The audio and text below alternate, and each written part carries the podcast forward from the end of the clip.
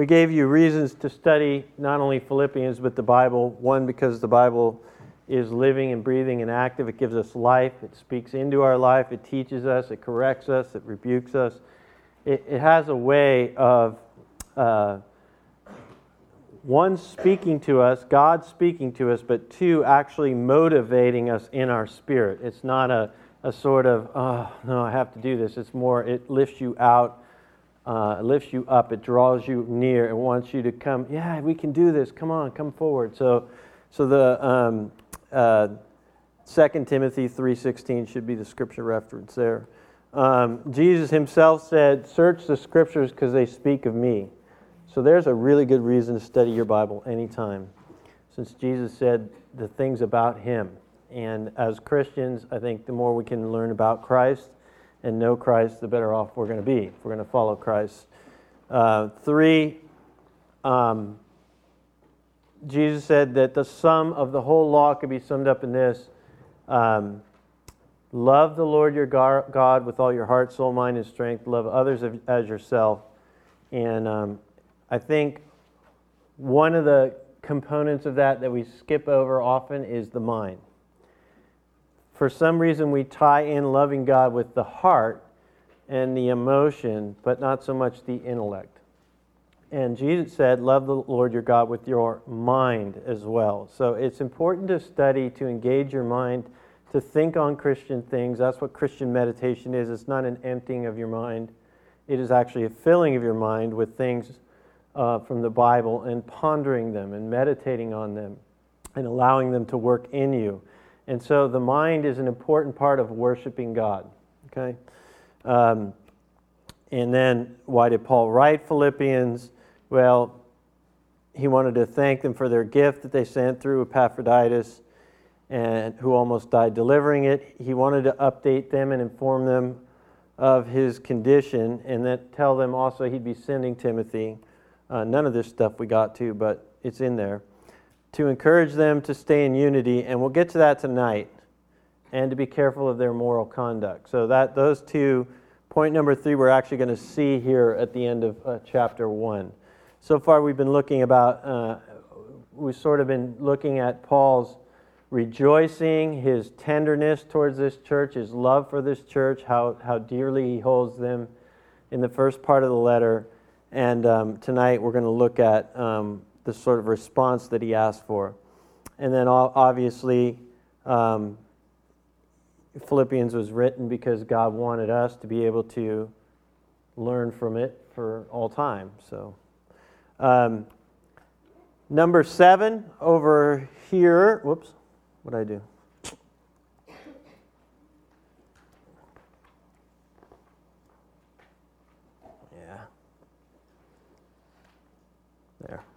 Number seven over here is Philippi. Okay, we looked at that. Uh, that's the, the European continent there.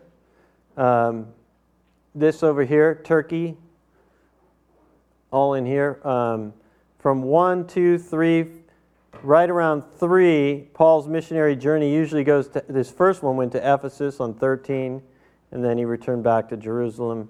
He planned on actually taking the same route, but as we saw in Acts 16, the Spirit wouldn't let him go down to Ephesus, and as he tried to go north, it wouldn't let him go up to Bithynia either. And he, uh, so he headed the only way he could.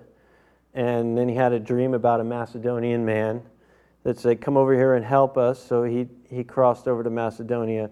First place he visits, the church of Philippi. Well, it's not a church yet, it's basically um, he, he meets a lady named Lydia. Uh, she gets saved, her family gets saved, and there's, there's one little house church in Philippi, if you remember from Acts 16. And then uh, persecution arose. Uh, they threw him in jail. He, uh, uh, the jailer ends up getting saved. Remember, there's an earthquake, and he, he's free, and the jailer is about to take his own life. He says, No, don't do that. Everyone's still here. Don't worry about it. And uh, so the jailer and his family. So, as far as we know, there's two families that have uh, decided to follow Jesus in Philippi, which is a Roman um, uh, province. Okay, so not only has the the gospel impacted Europe, it's impacted the Roman Empire. It's come head to head with the Roman Empire, which is by far and away the greatest um, empire nation on earth at that time. And so um, the gospel is, is spreading into new, new territory. And we talked about all that syncretism and things like that. Okay, so um, we, will, we looked at the implications for San Francisco, some of the um, similarities.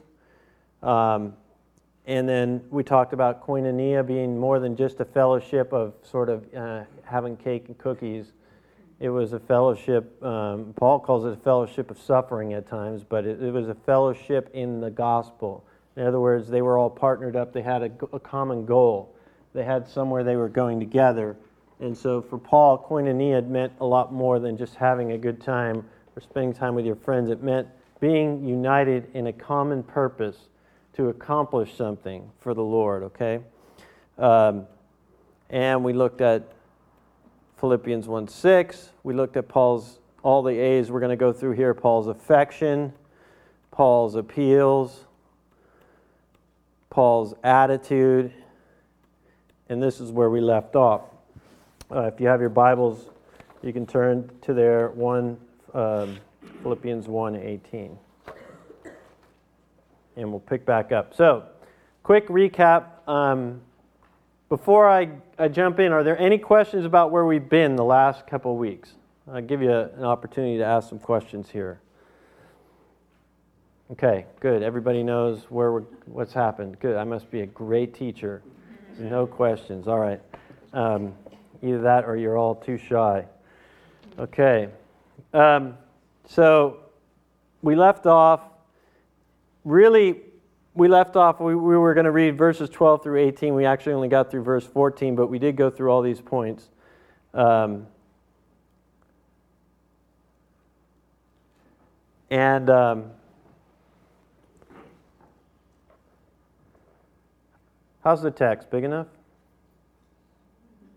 Good. Okay, maybe a little bit bigger. Better? Okay.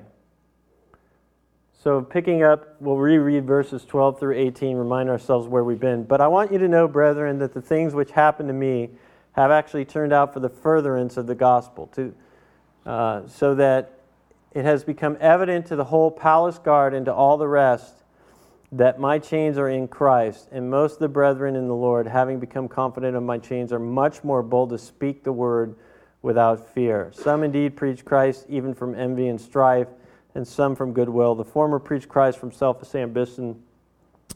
Uh, not, they're not sincere in it, and supposing that they would add to my affliction or my chains. But the latter, they speak it out of love, and knowing that I am appointed for them, uh, appointed for the defense of the gospel. What Paul's saying here basically is, look, um, I understand I've been away a long time. I'm in jail. I I know, despite my own difficulties, I want to speak encouragement to you because I know you guys are missing me and I know you're worried about me and you're probably fearful and you're probably wondering what next. We're losing our leader. And, um, and so rather than dwelling on his chains, though he makes mention of them, he dwells on the good that is happening and we talked about the, the fact that Paul had this amazing ability to focus on the positive. I mean, uh, we read a, the, passage in Corinthians, um, you know, where he, he'd been basically beaten three times with 39 stripes. He'd been shipwrecked a couple of times. He'd been jailed a couple of times. He'd been stoned to death, basically. Um, he had you know, people were after him everywhere he went. I mean, this man did not live an easy life. He led a very, very difficult life. Wasn't like, well, I'm, you know, it's the Apostle Paul. He wrote a third of the New Testament. He's the greatest apostle ever. Well, he did. It wasn't. He was so, so close to God and so godly that he just, you know, oozed and radiated success. I mean, his, his, most of his journey was persecution and pain and suffering. And I think as Christians, we tend to only see Paul as the victorious Paul. And Paul's victory comes in that he will not allow his attitude to be defeated, no matter what his circumstances are. That's the victory. Okay? Paul's success comes from he doesn't, the outward, whatever is happening outward doesn't matter to him. You know, he said, I've learned to be content in all things. You know, whether abased or, you know, whether, you know, living high on the hog. Uh, it, it doesn't matter to me whether I have food, no food, bedding, no bedding, whether I live in a palace or a dump. It doesn't matter to me because I thrive wherever I'm at. And that's, uh, you know, that's something of the will, that's something of the spirit, which is, it's an amazing something of the will and spirit. Um, but he could choose to focus on the positive. And the positive is hey, I'm between two guards chained up in a Roman jail. People are out there preaching the gospel out of, out of uh, selfish ambition because they want to prove they're better than me. And my positive is some of Caesar's house is getting converted. And despite the fact that you guys want to preach the gospel out of selfish ambition, although some of you preach it from goodwill, uh, it's still getting preached, so I'm happy. Okay? So that's, a, you know, that's focusing on the positive. Um, he encouraged others. Um, his, the entire purpose here of this whole you know, passage is to say, don't worry about me. Um, things are going great. You know, I'm in jail. Life is good. um, he was an encourager. And then um, the fact of the matter is, his attitude allowed him to be effective. People were getting saved, things were happening.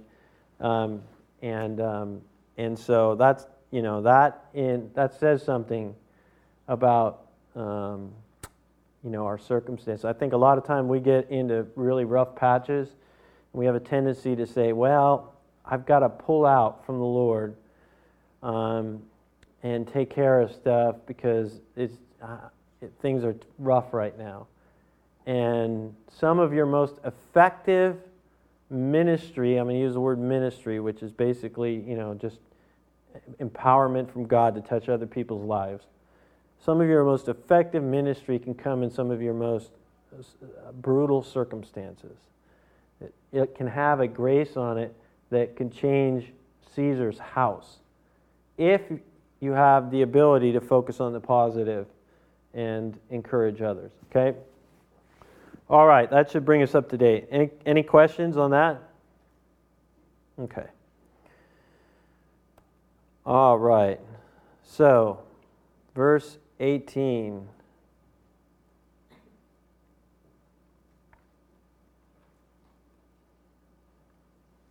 Um, what's interesting, you know, it's, you see this to live is Christ, which is the name of the study right there. That's what's called a pericope. If you've never heard that term, pericope, that's where somebody has gone through the text and put little, you know, like subtitles over certain passages. Um, and they break the text up into little chunks, right? Um, you'll notice that the pericope here in verse in the NKJV is in a different place than it is in the NLT. The to live as Christ section starts with verse 19 in the in the NKJV. It starts in verse 20 in the in the NLT. But actuality, it should really start in verse 18. That's where we're going to start. Okay, so in Skip's version, we would have to live as Christ right up here over 18. Um, because this is, a, this is the, the junction statement.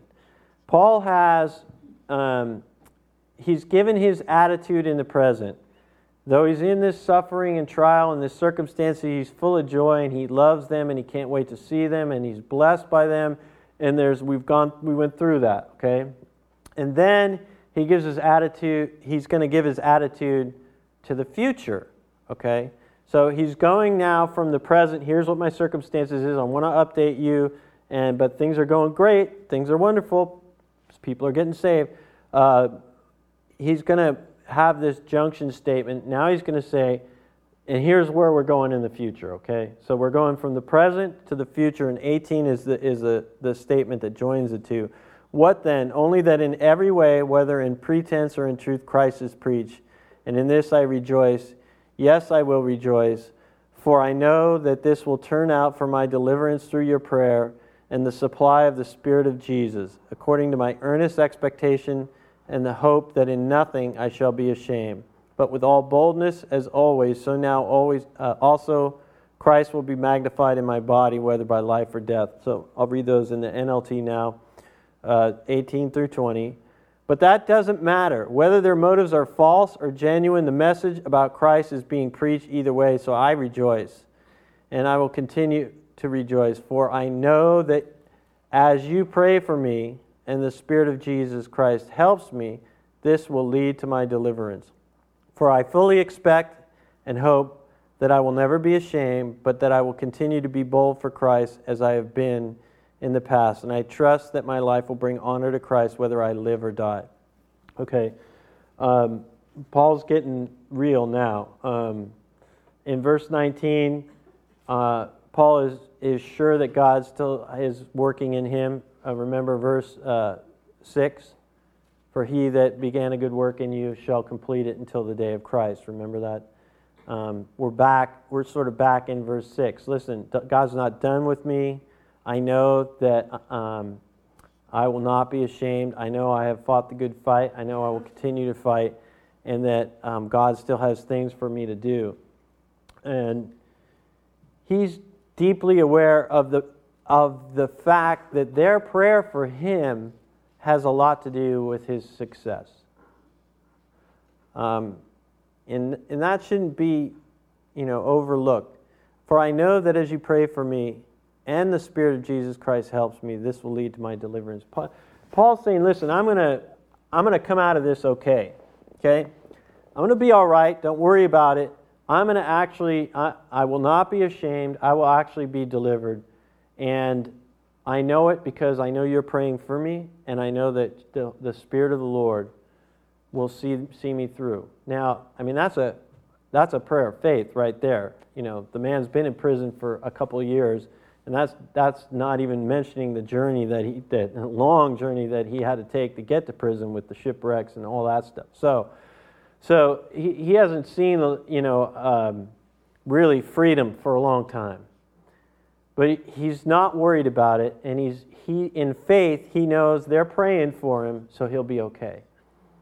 And um, it's a reminder that, you know, Paul always, he said early, remember early on, he said, listen, I pray for you all the time. I think about you all the time, and I pray for you all the time.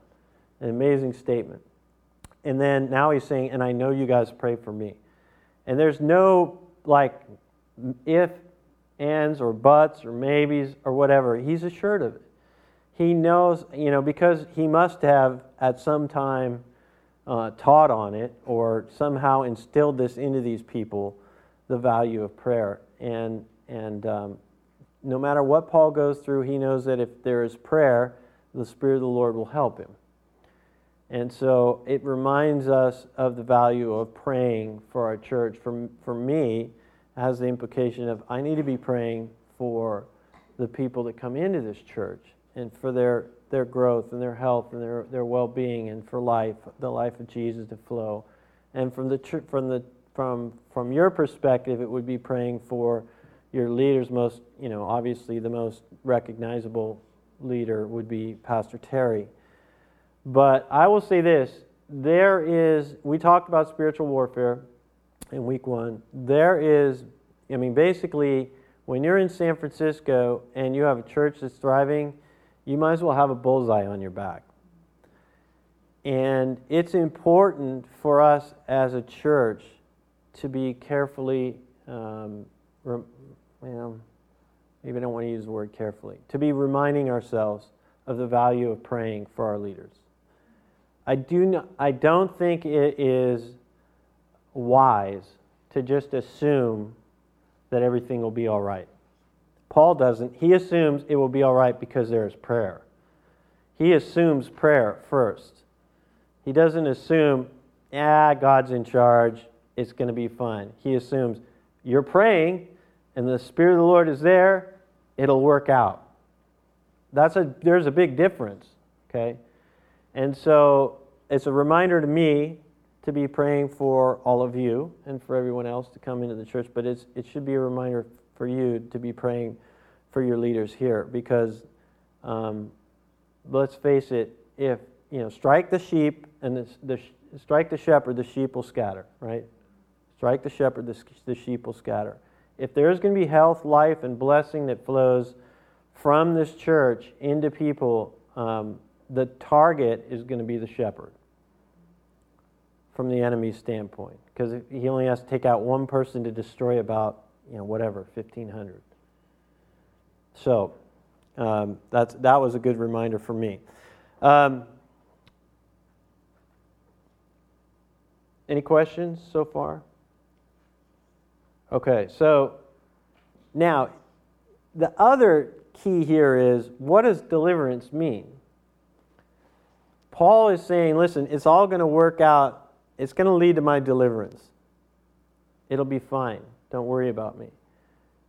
But at the end of verse 20, he's saying, Christ will be magnified whether by life or by death. In the NLT, you see, um, and I trust that my life will bring honor to Christ whether I live or die. So, deliverance to me is, you know, I think we have, um, and, and, you know, I say we, sometimes we have a distorted image of what deliverance is supposed to look like. I have myself prayed for sick people that have gone home to be with the Lord, and, and how do I know that that prayer wasn't answered in the positive? Because deliverance doesn't necessarily have to look like what we want. It can be what God wants and that can be life, that can be death. Um, you know, I don't see in Paul him saying, you know, I know I'm going to get out of prison. I know I'm going to be fine. No one's going to, you know, persecute me. No one's going to, you know, they might. They, I, I'm the trial's going to go fine, and I'm going to walk out of here. I don't really see that. Okay. What I see is, hey, whether I live or die, Christ is going to be glorified. Okay, which brings us to, to verse 21, which is the title of the whole study, because this is, this is the key statement for Paul. For to me, to live is Christ, and to die is gain. Okay? Um, an, amazing statement there because he's basically saying, um, if I live, that's great because um, I will, you know, I'll thrive. I'll do things for the Lord. People will continue to be saved, maybe out of Caesar's households. Maybe I can come visit you. If you read down further in the letter, you see all the good things that can come from him uh, living. And, and so there, there's a positive, you know, you talk about Paul focusing on the positive, he sees positive in both. Okay? He can find the positive in both. If I live, great. All right. Beautiful. I got work to do for the Lord. And if I die, hey, I'm going to be with him awesome. It's like, you know, I, I put in here, it's a win win for him, right? So to him, for him, living for Jesus is rewarding. Dying is even more rewarding. It's a win-win for him. Uh,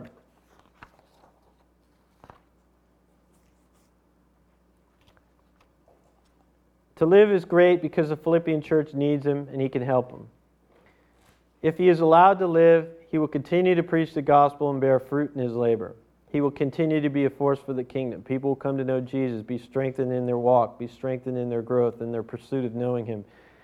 He knows, as he said in verse 12, 13, that if he remains in jail, people get saved. If he gets out of jail, he can strengthen the brethren, as it were. Okay, it's a little, little note I wrote on that. But he also knows that to die is gain or profit because he will have gained his consuming life's passion of knowing Christ and seeing him in his fullest, in his fullness. Okay? I mean, it, it's, it's tough to discourage a guy like that. you know, what a, what a great attribute. I mean, you talk about an encourager. I mean, he's like, yeah, yeah, yeah. Boy, you know, if I live, look at what I can do. And if I die, man, I'm going to be with Jesus. You know, it's, it's like every card the enemy has, he's got a card to play. He's got a counter card. He's like, I win. I win either way. Um, uh, it's, it's an amazing thing. Let's look at. Um, and by the way, listen. Um, just a side note that I was thinking about.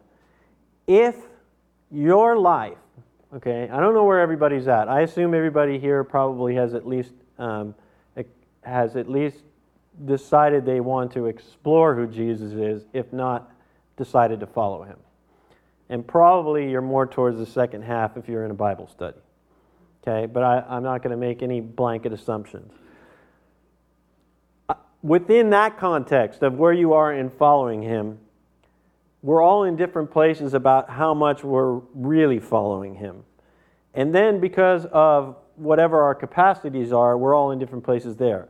I mean, it is quite possible I'm like on the bottom of the list of everybody in this room because I might not be fulfilling the capacity that God gave me to the same level as somebody else, even though I'm a pastor.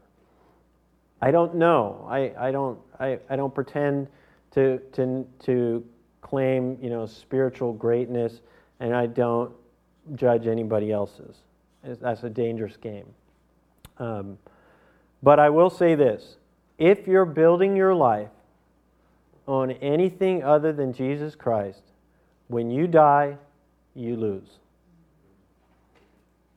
Okay? There's only one way Paul can make the statement to die is gain, and that's because all his faith and trust is in the Lord. Look, if you put your faith in your finances, your job, your title, your family, your, your home, your cars, all that stuff is gone the second you pass away. And if your life is built around it, if that's the sole purpose for your life, you lose. The only way you gain is if you're building your life around what's eternal. Okay? So, I mean, that was a profound, I, that was a, something that came to me that I thought was profound is that, you know, despite the fact that we can be following the Lord, there's different levels of how much faith we're putting in Jesus. Because however much faith we put in other things that are going to go pass away when we pass away, we're going to lose. Those things will be a loss to us. The only way that, that, that death can be a complete gain is, is if everything is for the Lord. Okay? All right. So I want to you to pick up the handout that has a, it's two sided, just a one page. Uh, one side it says Motyer, the other side says Fee. Um, turn to the J.A. Motyer quote. The, the Christian indecision. I love this opening phrase. Christian hope makes the outcome certain but leaves open both the time and the fulfillment and the means by which the goal is reached. Therefore, at the end of verse 20, Paul can do no more than express the uh, alternative possibilities, life or death. He knows nothing of the future other than it must be one way or, it's one of them, all right? One way or the other. This is, these are the two choices. And there's an equal desirability of life and death for Paul. What does Paul mean when he says that to live is Christ and to die is gain? In three, um, in um, Philippians 3 4 through 8, he uses the word gain in a way which illuminates the meaning here. In that passage, he's looking back to the day when Christ became everything to him. He candidly added up all that might have been counted as valuable. He had found Christ more valuable and gladly surrendered all to him and for him. But this attitude persists. Paul turns to the present tense. He is, he is still counting and still for finding the surpassing worth of Christ, so that his whole life may be summed up as a progressive abandonment of everything else in the interest of possessing more and more of Christ. Gaining Christ, then, is another way of expressing the Christian's progressive experience of sanctification, growth in grace, are becoming more and more like Jesus. Returning to verse 121, Paul defines his life as gaining Christ and death as the ultimate gain. In life, he is absorbed, determined, and consecrated in his living for Jesus, and in death, he expects, to possess Christ totally. Okay, let me tell you what I think is going on in there. Basically, the the Motyer's making the contention that life really is a process of gaining Christ with the, the ultimate end of gaining it all. Okay? The, the final gain is that when we, when we leave the time side of eternity. Okay? When we, when we, get to that, that other side, whatever it looks like. That's the final gain. And then, the, but the starting point is, you know, Paul's, we looked at this the first week, Paul's Damascus road journey when he first meets Christ. And that in between the two, there's this progressive gaining of Christ. Okay? The more and more he gets rid of his old paradigms, his old way of thinking, his old life, his the things he put faith in before he met Jesus. They that is a progressive journey. And the Bible uses phrases like, you know, pick up your cross daily, die to, die to self, those sort of things, which aren't real popular. Um, but that's what's going on is there's this progressive paradigm shift where each little segment of my life, each little part of my life is, is constantly getting infused by Jesus. And I may only be here at the starting point. I may only just be, I think I believe in Jesus. It doesn't matter. Or you may be here where, you know, part of my life looks pretty good, and then I know another part of it, there's still a long way to go. And a lot, a lot of us are there. That's okay. It's a, it's a journey. It's a journey of losing yourself and gaining Christ. And ultimately, will finish the journey by completely gaining Christ when we die. And so when I look at it that way, it's such a beautiful passage to live as die. Uh, you know, I found myself pondering death, and I found it myself actually almost desiring it. and I'm not a person who really, you know, I do think about death as a pastor. I perform funerals, or, you know, um, I, I at least am around funerals enough to uh, Marty gets the bulk of them, so I don't. I don't but I I'm a, I know people in my in the church. You know, whenever somebody passes away, I usually am informed of it. And so there's death is is a part of of a pastor's job. But I don't re- haven't really found myself sort of longingly desiring death as the ultimate gain. And I think that's what's beautiful about Paul is that um, he can put it in perspective. See, see, death to him is not an escape. Okay? I think for a lot of people, death is like, get, let me get out of this thing. I don't like it here. That's not what Paul's saying. He's not, he's not a fatalist who's quitting or wants, you know, to get rid of his chains. He, he's, not, he's not worried about getting beaten again. He's not worried about, you know, the pain and suffering of life. He's beyond that. He, he can say, you know, if I live, great. And if I go, great. And I'm, not about you, I'm not quite there. So, but um, I'm working on it. But I mean, that is our gain. We have that, you know. I've gone, I, I will prepare a place for you. In my Father's house are many rooms. I mean, the promise, the promise, there is the promise of a pain free existence at some point.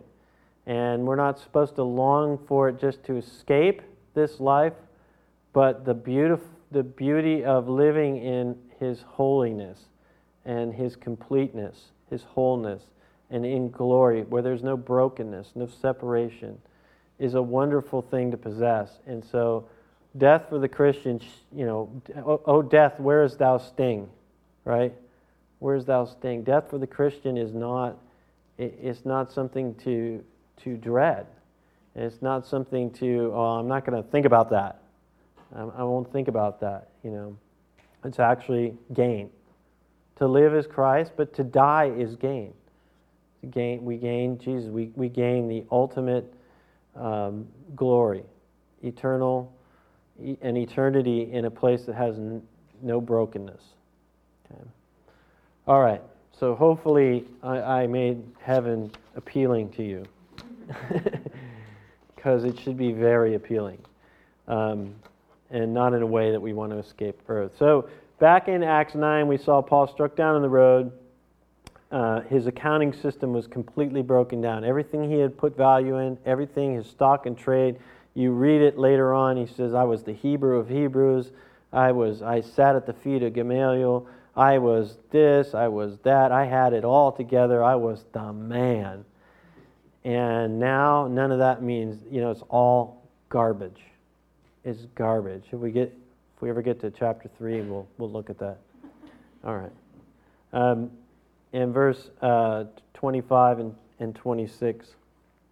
All right, sorry, 22. Should be on 22, right? 22. Uh, if I live, I can do more fruitful work for Christ, so I really don't know which is better. I'm torn between the two desires. I long to go to be with Christ, which would be far better for me, but for your sakes, it's also better that I continue to live. Okay. Um, and so, and then 25, knowing this, I am convinced that I will remain alive so I can continue to help all of you grow and experience the joy of your faith. When I come to you again, you will have even more reason to take pride in Jesus Christ because of what he is doing through me. Paul is now saying, okay, um, death is really preferable, okay, but life is more profitable for the kingdom. So death is preferable, but li- life is more profitable, especially for you guys, the Philippian church, okay? Because you, you know, I want to come and, and help you. I know you're struggling, you're going through suffering. We looked at that in, 2 Corinthians. He writes them and he says, look, you guys, you should look at this other church who's in the middle of suffering and pain, and there's things going on, persecution going on, and they're still giving. They're, they're abundantly giving and helping me, okay? Um, so he longs to go and visit with him, and he then he makes sort of his own uh, opinion here. He goes, since even though death is more preferable, since it's more profitable for me to stay alive, I'm going to assume that God's going to keep me around because He's got some more things for me to do, especially with you guys. In essence, that's what's being said here. Okay. Um, and in verse 25 and 6, you'll notice uh, and being confident of this, I know that I shall remain and continue with you all for your progress and joy of faith, that your rejoicing for me may be more abundant in Jesus Christ by my coming to you again. Two, again, joy and rejoicing. There's a fourth time in this one chapter, Paul has talked about joy and rejoicing. Okay, um, so that's a, a continual theme. Uh, that we keep repeating and visiting. All right. Any any questions so far? Okay. We'll take about mm, five minutes um, to do whatever you need to do. There is some water. There's a water jug around the corner.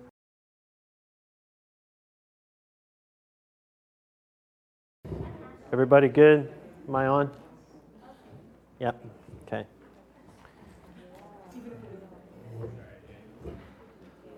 All right. Here we go. The last pericope.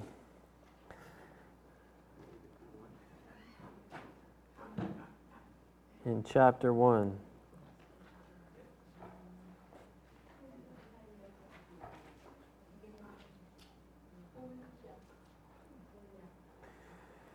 Okay, striving and suffering for Christ a fun topic. Um, Paul has, at this point, if you've been with us for a few weeks,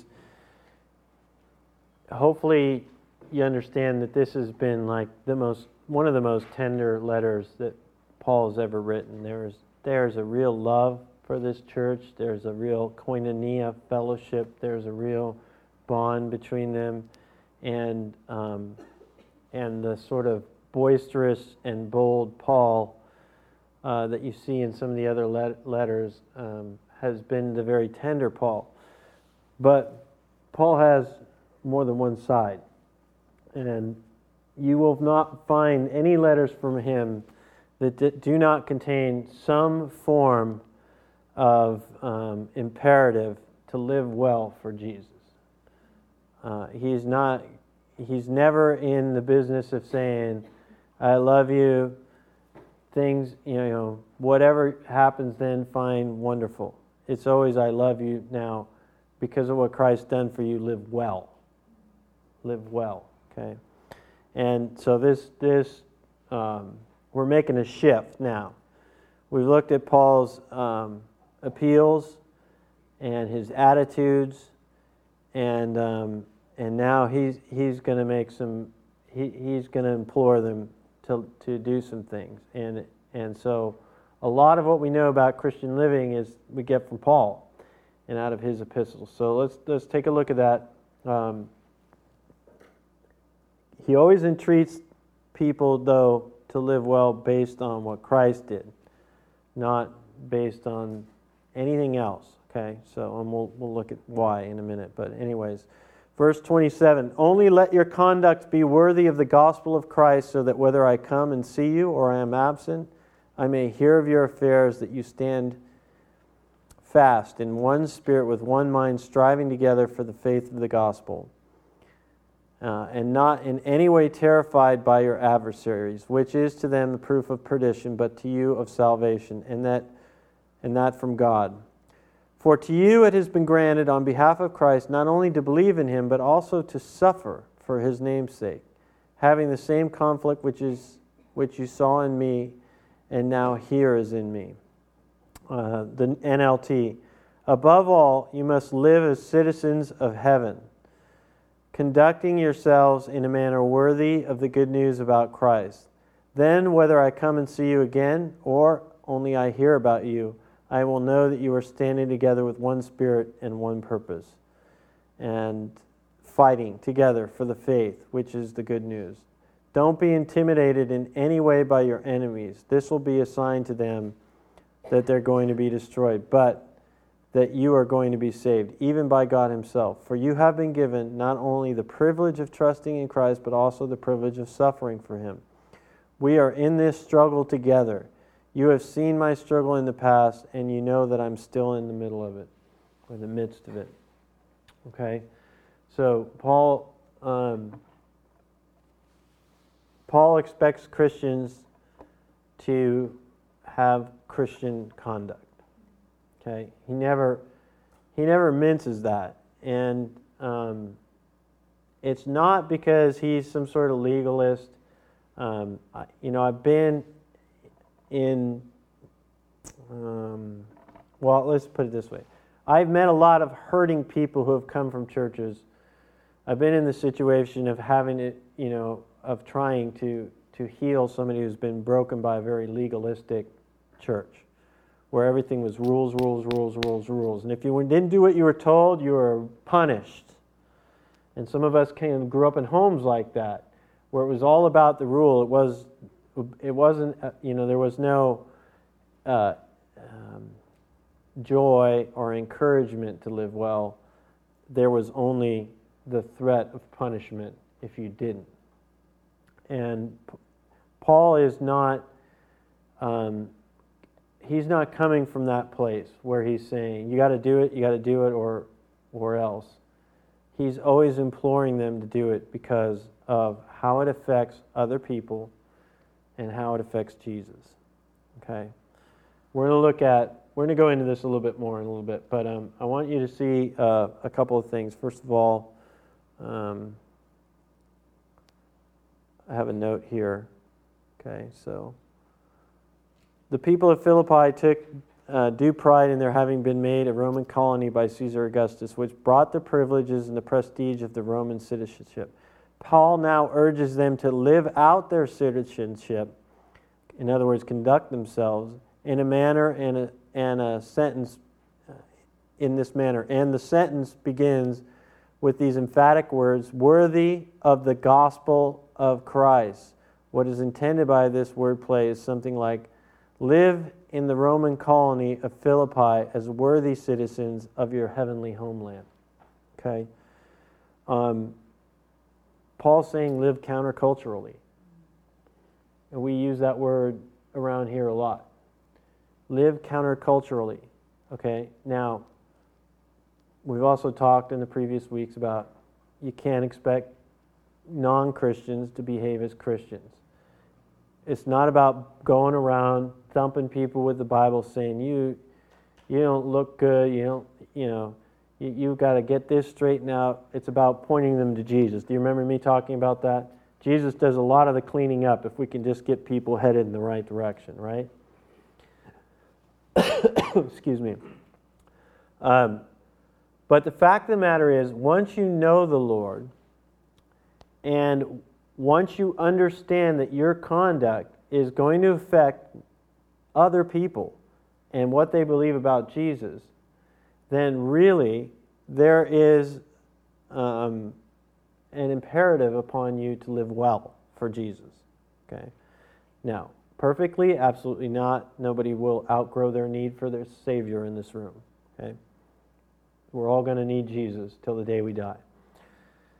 But contending is the key. Contending, and I talked about that. Though a righteous man falls seven times, he gets back up. Is contending, is contending. Only let your conduct be worthy of the gospel of Christ, okay? Live as though heaven was your homeland, despite the fact you're in the middle of a crooked and perverse generation. And those words are in many of his letters, okay? Um, so, a couple of the points here in Paul's appeal live well morally, and then he says to be, be steadfast, okay? Um,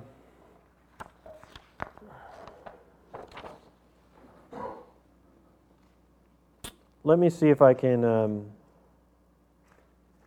I'm going to just read something, and, and we'll see if we can get dig into it a little is not um, to be offered in the temple courts or the church building, but rather in the home life in the marketplace. It is the presentation of our bodies to God.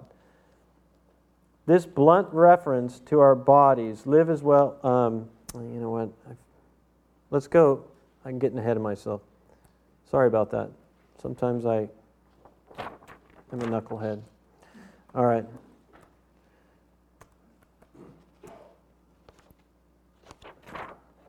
Okay, Romans 12. This is really kind of saying the same thing. Um, Paul, once again, I beseech you, therefore, brethren, by the mercies of God, that you present your bodies a living sacrifice, holy and acceptable to God, which is your reasonable service. And don't be conformed to the world, but be transformed by the renewing of your mind, that you may prove what is the good, acceptable, and perfect will of God. I mean, it's the same sort of appeal. Okay, because of what God has done for you, live well.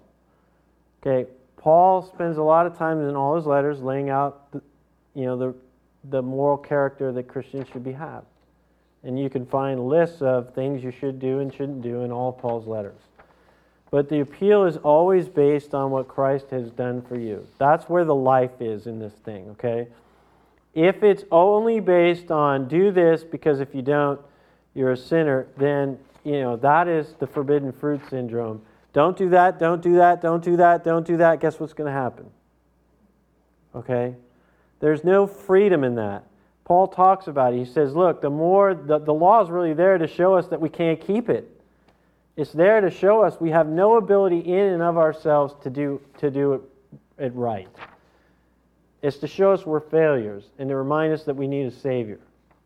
The life and the freedom and the ability to live well flows out of a relationship for Jesus. In view of God's mercies, present your bodies a living sacrifice. I'll go back to what I wanted to read. It is not to be offered in temple courts or church buildings, but rather in, in home life in the marketplace. It is the pre- presentation of our bodies to God. This blunt reference to our bodies was calculated to shock some of Paul's Greek readers because they had been brought up on Plato's thought that um, the body was an embarrassing encumbrance. They had a slogan called Soma Sema uh, Estine, the body is a tomb. Okay? The human spirit was imprisoned in it and it was longing for escape, and that's and that was what happened at death. That was Plato's theory, okay? And so he's he's now look, let me finish here because this is important. Still today, some Christians feel conscious about their body. The tra- traditional evangelical invitation is that we give our hearts to God. Okay? Not our bodies. Even some commentators have apparently, you know, uh, disconcerted by Paul's earthly language, suggest alternatives to this phrase. In other words, there's other, there are some translations of the Bible where they take body out um, because they don't like it. But Paul is clear that the presentation of our bodies is our spiritual act of worship. It is significant Christian paradox. No worship is pleasing to God which is purely inward. This is now this is this is a profound statement. No worship is pleasing to God which is purely inward, abstract and mystical. It must express itself in concrete acts of service performed by our bodies. Similarly, similarly, I can't say that word. Authentic Christian discipleship will include both the negative mortification of our bodies' misdeeds and the positive presentation of its members to God we looked at love, your, love the Lord your God with all your heart, soul, mind, and strength. And we talked about the fact that sometimes we just think it's all about a heart thing. We're right back there. It's not always a heart thing. Sometimes it's, it's a physical thing. If you want to love the Lord your God with all your heart, soul, mind, and strength, it is not just your heart. Okay? We need to present our bodies as a living sacrifice. How we live matters to God. He cares. Now, I'm trying to balance because I know we're all flawed and broken and we need grace and we're never going to perfect this thing, but it also doesn't mean we should ever quit striving to live well. Our moral conduct is important to God. And so there, there needs to be this offering, this presentation of, I'm going to rededicate myself to living well for God. I'm going to rededicate myself to living well for, for God because it matters. And Christianity is not just about my heart with God. It is about my service with God, and it is about the character of my physical body with God and how I behave in it. Okay? So, does that all make sense now? Everybody tracking with me? So, let's go back to, um, to Philippians here.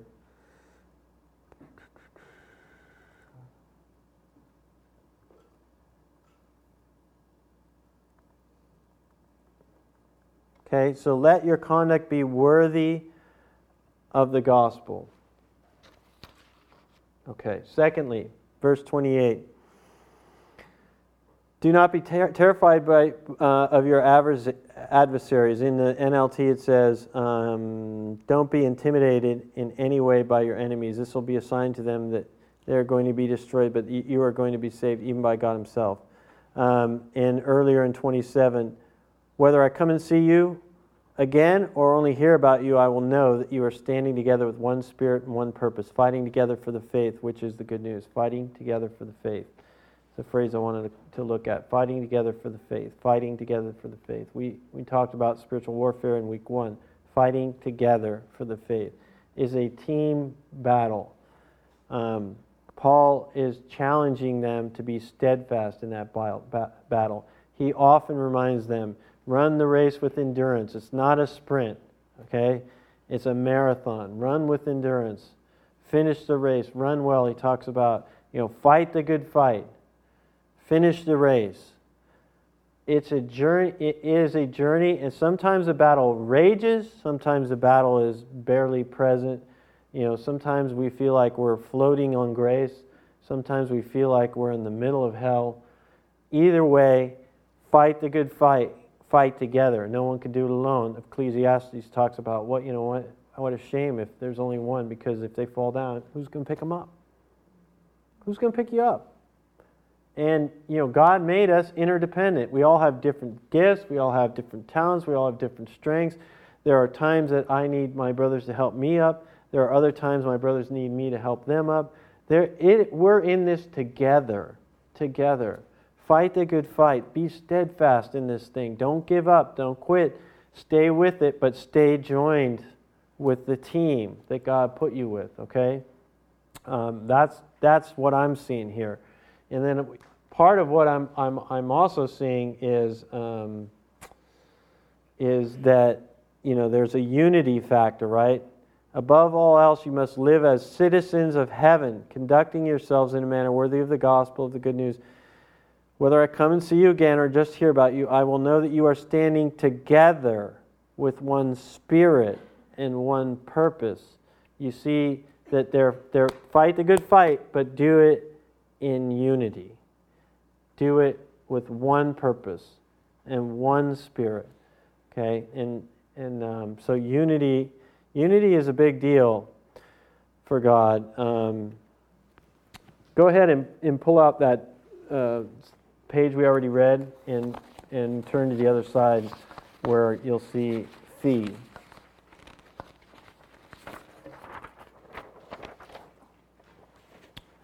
Um, and we're, we're coming out of this thing be steadfast, fight the good fight, stay in unity, one spirit, right? Um, and what Fee says is nothing can frustrate the advance of the gospel more, both in a Christian community's effectiveness in their witness for Christ and in a Christian's individual life than internal unrest among believers. That is a powerful statement, okay? Because he's basically saying the, Christian, the Christians have the ability to thwart God's purposes more than the devil does. Nothing can frustrate the advance of the gospel more, both in the Christian community's effectiveness in their witness for Christ and in the Christian's individual's life, than the internal unrest among believers. Okay? Um, the gospel is all about reconciliation. It's firstly about reconciliation with God. Somebody had to pay the price for our broken sins and without that, we, we're never reconciled to God. And it starts there and it just continues on and on and on. If you look, you take a deep look at the, the fall of mankind in Genesis, you will see separation all over the place. Okay? There's separation between man and God. He has to send him out of the garden. He says, Look, I can't, you know, darkness cannot be pre- present in my, in, in my presence because it'll be destroyed. You guys are broken now. You've got to get out of my presence for your own goodwill. Get out of the garden. Uh, I got to go to plan B here. But you can no longer be in my presence. Okay? Sinful man cannot be in the presence of a holy God, it would consume him. There's separation between man and God.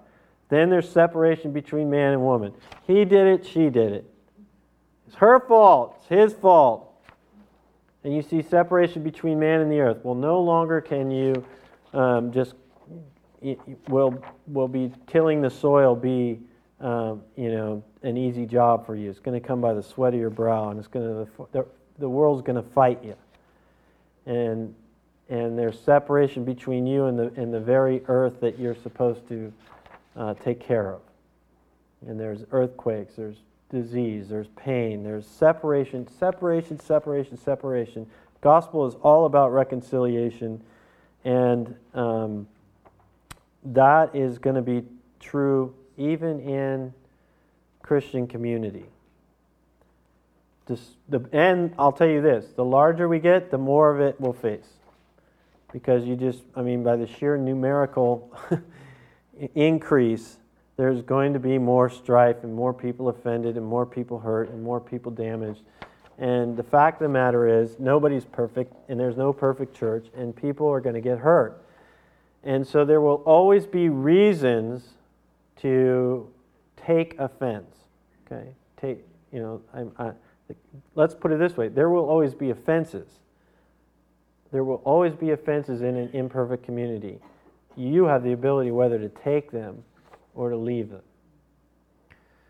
And you, you know, it, it has more to do with just um, your own well being. It has a lot to do with what God can accomplish through us as a people. Because nothing can thwart the advance of this gospel more than unrest, internal unrest among believers. And so, our ability as a people to reconcile, our ability to forgive, our ability to, um, you know, now I'm not saying you should be a punching bag for anyone, okay? I hope you're not hearing that. Okay? No, you have to put boundaries around, you know, people keep hurting you. get out of their way, okay? There, there is such a thing as, as being foolish. You don't put yourself in harm's way. But the fact of the matter is, you still have to forgive. You still, it's, it's, I mean, if there's anything we've talked about during this Hurts of Life series, it's been this onus upon us to forgive. Because, why? Because we're forgiven first. Okay. If Christ wants, you know, it's, it, and we looked at the passage, right? The, the guy with the huge debt goes out and tries to collect the debt from a little, the, the small debt from the other guy after he'd been forgiven millions. You know, that's what it's like when we don't forgive. Um, and so unity is a big deal. Uh, Ma- Matthew 12, 25.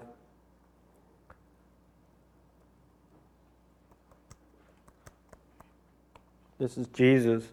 Every con- kingdom divided against itself is brought to desolation. Every city or house divided against itself will not stand. This is, this is in essence saying, you know, he's talking about, they're saying, you know, well, you're casting out demons because you're the prince of darkness or something. He says, look, you know, how can the devil cast out demons? That a house divided against itself can't stand. That's ridiculous. But the principle of that statement is can be compared to the church. A divided church can do nothing for the Lord. It can't even stand on its own two feet. And so this is always going to be a constant battle. And I can guarantee you, everyone in this room, including myself, will have to fight the temptation to um, be bitter or angry or offended or um, to slander somebody who may be part of this body, to, to gossip ab- about them behind their back.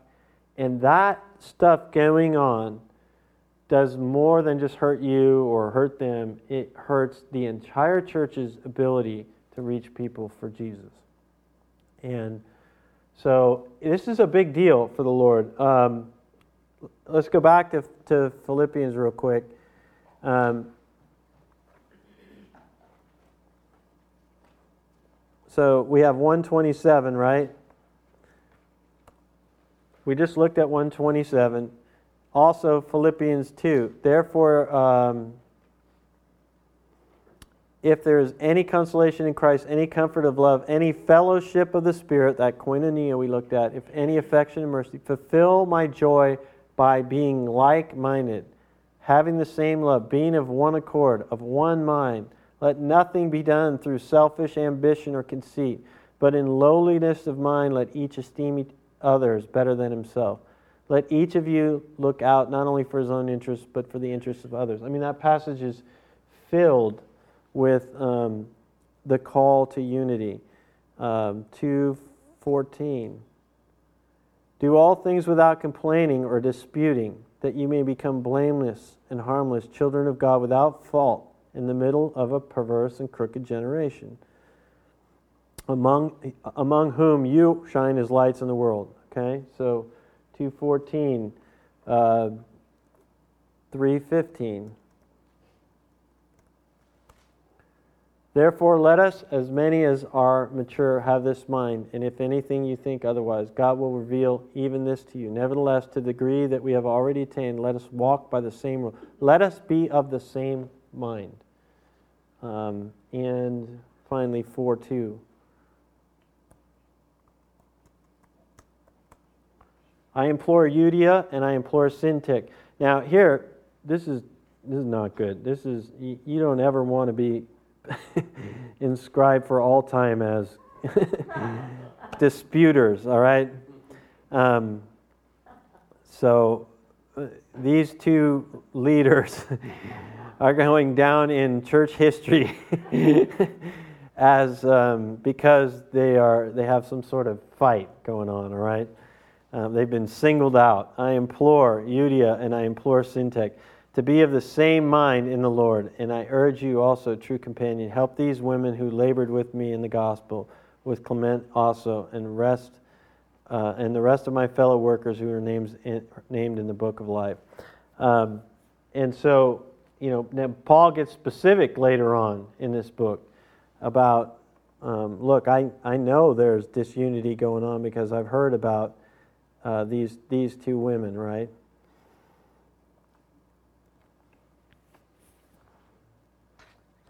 Let's look at um, that big, bigger handout I gave you, Hughes.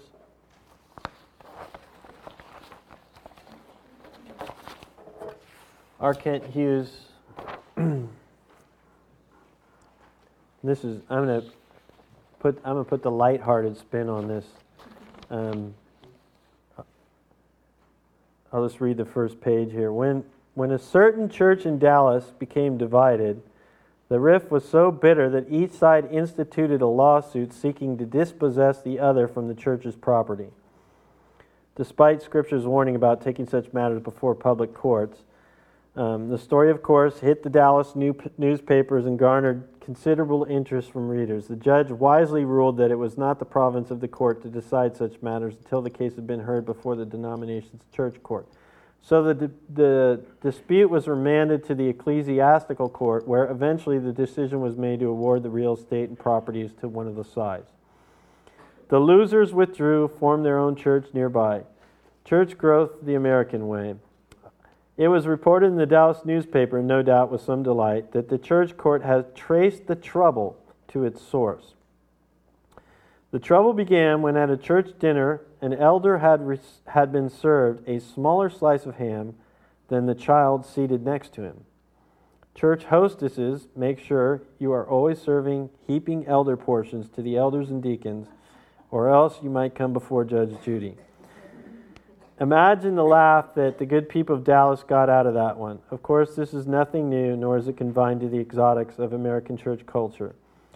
Um, Leslie Flynn, in his book with the dubious title Great Church Fights, quotes a story from a Welsh newspaper about a church that was looking for a new pastor. Yesterday, the two opposition groups both sent ministers to the pulpit. Both spoke simultaneously, each trying to shout above the other. They called for hymns. The congregation sang too, each side trying to drown out the other. Then one group began shouting, then they, the groups began shouting at each other. Bibles were raised in anger. Sunday morning service turned into bedlam. Through it all, the two preachers continued to outshout each other with their sermons. Eventually, a deacon called policemen. Two came in and began shouting for the congregation to be quiet. They advised the 40 persons in the church to return home. The rivals filed out, still arguing. Last night, one of the group called a Let's Be Friends meeting. It broke up with an argument. The newspaper article was headlined Hallelujah, Two Jacks in One Pulpit. Another good laugh for the good people of UK. Uh, I'm not smiling at the fo- follies or the absurdities of life. Both these events could be an exciting sketch on Saturday Night Live or Monty Python. The sad thing is, each of these stories is true. So I wanted to read that, put a lighter spin on this. I mean, you can see where the, you know, the Bible says, be careful lest the root of bitterness crop up in you. Once you begin to go down that road where you entertain and nurture a wound, basically water it then that root of bitterness becomes, you know, full fledged poison. And you can end up, I mean, these are the comedy extreme examples. I mean, we think, oh, that's ridiculous. Who would have a church split over a slice of ham? But it happened. It happened. And, um, and so I think we need to be just very careful to guard our hearts. Okay? It's no one, no one can guard your heart for you. You will always have to do it yourself. Okay? Part of the Christian journey, part of following Christ, part of growing as a follower of Jesus is self policing. And as a pastor, I can teach on it like I'm doing right now, but I can't actually tend your heart. That is only between you and God. And so be careful. Don't let a, a, root of anger turn into a root of bitterness. Don't let an offense be nurtured. Don't go to bed angry. The Bible talks about these things all the time. There's a reason for it because they're poison. And there's a reason why they're so insidious. It's because it has the ability not just to destroy you, which it will, because the one person that will get destroyed first in this whole thing when you're full of bitterness is you. You'll be just a walking poison, just walking venom. But it has the ability to separate entire churches over a slice of ham. And how much good can that do for Christ? If we're going to reach San Francisco, if we're going to reach the broken and hurting and lost people of this city, it's not, it can't be done if we have infighting. In Nehemiah, this will be my last point on unity, but this is a big deal, and so I'm spending some time here. Um, in Nehemiah, Nehemiah is a, is a book where um, it comes after what they call the diaspora, the scattering of, of the Jewish nation. The, the, both the southern and northern kingdoms were taken over, um, and the people were scattered throughout the world. Temple was destroyed in Jerusalem. They had lost their the Jewish people had lost their identity, their basically the soul.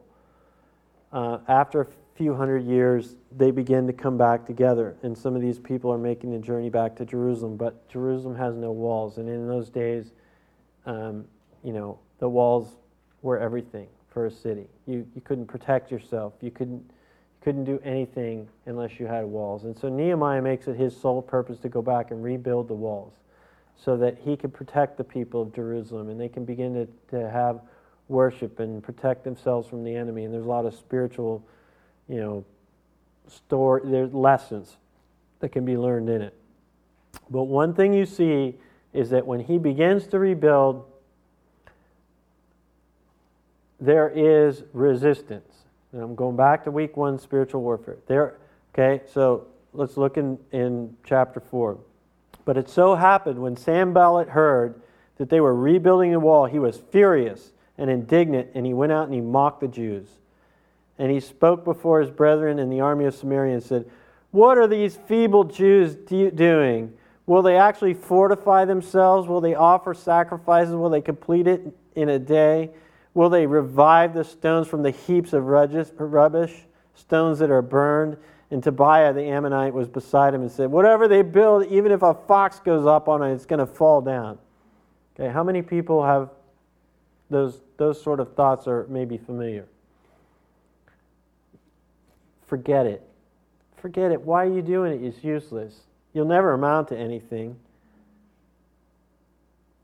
It, has got, you think that actually there, there'll be something that's built that will be actually worthwhile? Do you think it's going to stand up to any sort of, you know, even if a fox goes on it, you're going to fall apart? Just give it up. Give it up. Why start? It's a bunch of rubbish. Leave it rubbish. You got no chance of succeeding. Stop it. I don't know about you guys, but I've heard that. Okay? I hear it all the time. Sometimes the enemy attacks from without. But sometimes the enemy attacks from within. If I go to chapter 5, right after they, they fight off Tobiah and Sanballat,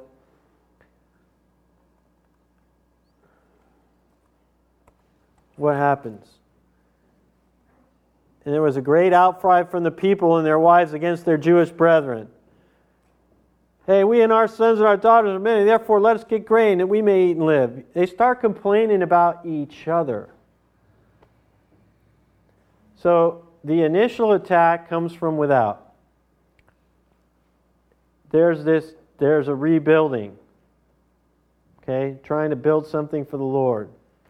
And if I can make the analogy, the enemy comes and assaults them from from without and says, "Forget it, give it up. It's never going to amount to anything. Just quit."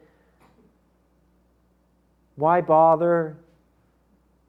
But when you you know you get past that, then all of a sudden there's a shift in strategy. And the enemy begins to pit the Jewish brethren one against the other. Well, that person's getting more food and grain than you are. Plus, did you see what they charged him? That usury loan? And there's this fighting that goes on. Okay? And I could bring up many, many, many, many more examples in the Bible where you can see that something of God is beginning to take shape. Something's getting built, and it faces opposition from without and from within. And the one from within is more insidious. As, as that a Fee said, nothing can frustrate the advance of the gospel more than internal unrest among believers. Okay? All right, so um, we'll close with that. Any anybody have questions? Paul's appeal is live well, be steadfast,